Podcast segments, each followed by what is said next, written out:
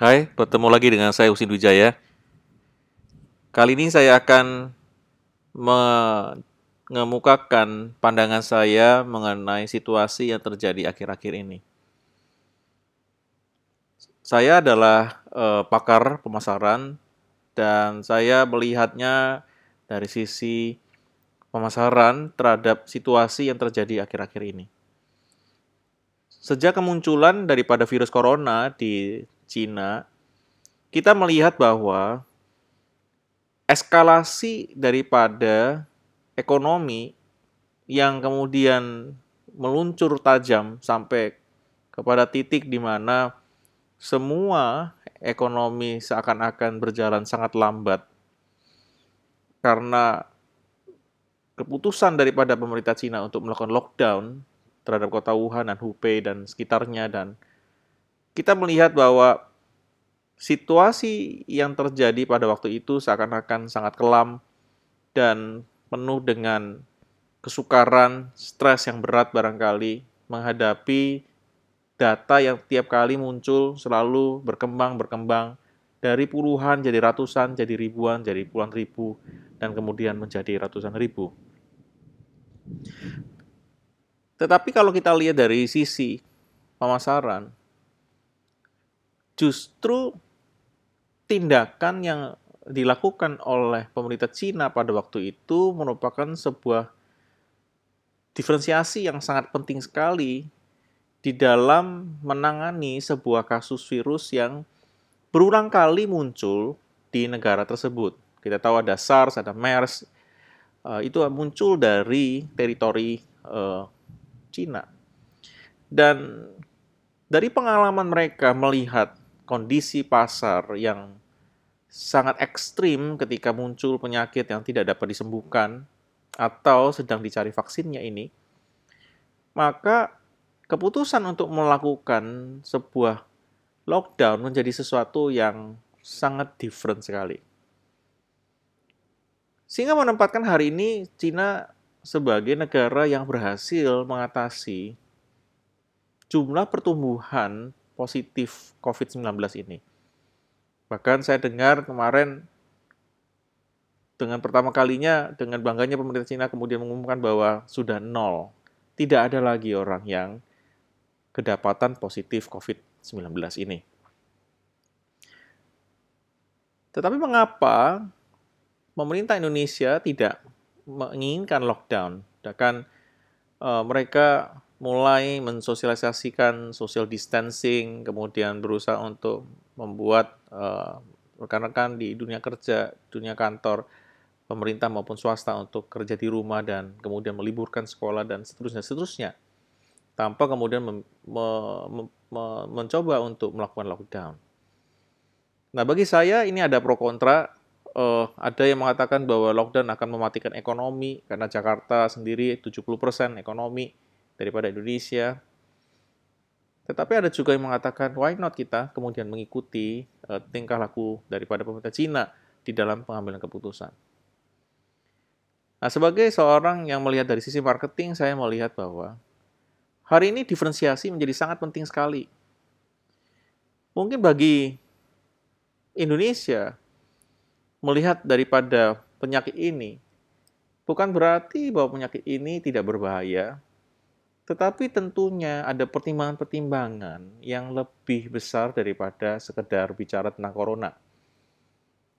Maka hari ini saya sangat bingung tentunya, resah karena juga menangkap bahwa dari pagi sampai malam berita ini terus muncul, baik di online, baik di offline, elektronik, Semuanya hari ini media massa kita menjelaskan, mengulang-ulang mengenai berita tentang betapa virus corona ini berbahaya dan seterusnya dan seterusnya.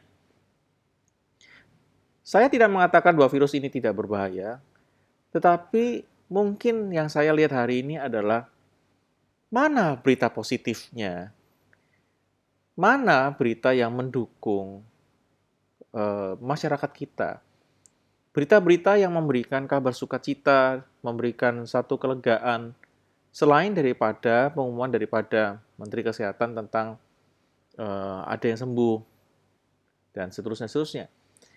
Saya sangat khawatir melihat hari ini bahwa keunikan atau diferensiasi yang dikumandangkan oleh media massa barangkali akan menjadi sangat kabur sekali karena diferensiasinya hanya sekedar untuk kemudian berusaha seakan-akan menggiring pada situasi yang disebut dengan lockdown. Bahkan saya melihat bahwa posisi lockdown hari ini mungkin makin lama makin dekat. Tetapi mari kita lihat dari sisi yang lain. Adakah berita-berita baik?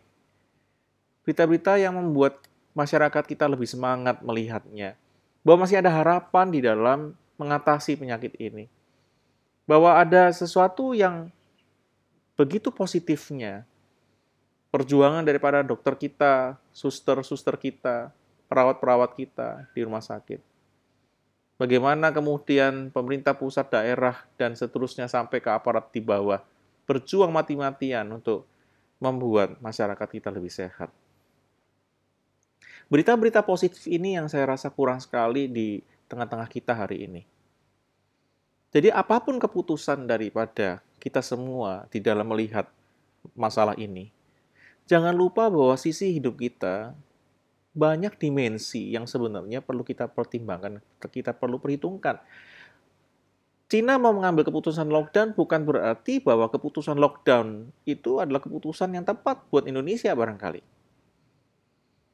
Kita perlu dengan sadar dan perlu dengan cermat melihat bahwa hari ini dengan segala media massa, berita-berita yang menakutkan ini. Sehingga menyebabkan akhirnya pelaku ekonomi menjadi sangat resah. Dan akhirnya satu persatu kemudian mundur sementara dari kancah perekonomian. Pasar-pasar tradisional mulai banyak yang tutup satu persatu stall atau toko kecilnya. Ya, kenapa? Karena mereka takut sekali berhadapan dengan masyarakat yang banyak interaksi-interaksi yang terjadi di pasar itu. Sehingga kemudian prasangka-prasangka seperti ini merusak tatanan ekonomi yang sebenarnya bisa dihadapi dengan cara yang lebih tenang. Justru hari ini ekonomi menjadi sangat terpuruk, seakan-akan begitu jatuh, rupiah kita jatuh, eh, kemudian indeks hari-hari saban juga jatuh, menyebabkan akhirnya semuanya menjadi sangat panik sekali orang rush ke rumah uh, ke supermarket, mereka berusaha mengambil banyak makanan dan seterusnya, menimbun. Bahkan masker yang tadinya harga 16.000 per kotak sekarang menjadi ratusan ribu per kotak. Sanitizer yang tadinya juga banyak sekarang jadi sangat langka. Dan seterusnya, kita melihat bahwa hal ini sungguh sebenarnya tidak baik bagi kita semua. Maka rekan sekalian jangan panik, jangan uh, jangan pernah untuk kemudian lepas dari harapan bahwa kita akan keluar dari masalah ini dengan cepat. Bekerja samalah dengan anjuran pemerintah, anjuran daripada aparat setempat, Kementerian Kesehatan yang menganjurkan social distancing, atau kemudian juga mencuci tangan, memakai masker bagi yang sakit, ya, bagi yang batuk pilek, demam, jangan masuk dulu, istirahat di rumah. Ikuti saja aturan-aturan itu. Dan bahkan sampai aturan-aturan di mana tempat-tempat berkumpul, baik ibadah maupun tempat-tempat konferensi dan macam-macam diminta untuk ditunda uh, pelaksanaannya. Itu merupakan bagian yang penting sekali daripada hidup bermasyarakat di Indonesia. Jadi saya melihat bahwa diferensiasi setiap negara menghadapi virus corona ini adalah merupakan bagian daripada esensi brandnya negara tersebut. Nah, kita melihat bahwa Indonesia sangat kuat, kita majemuk, kita binika tunggal ika. Kita pasti bisa keluar dari masyarakat uh, dari uh, masalah ini, asalkan kita mau bersatu bersama-sama. Tidak hanya menyebarkan berita-berita yang selalu menakutkan, tetapi mencari berita-berita juga yang berimbang, yang lebih positif, yang mendorong masyarakat untuk menjadi lebih tenang dan lebih mau berhadapan dengan situasi ini dengan lebih baik. Dengan saya, Husin Wijaya, sampai jumpa lagi dengan podcast saya berikutnya. Salam.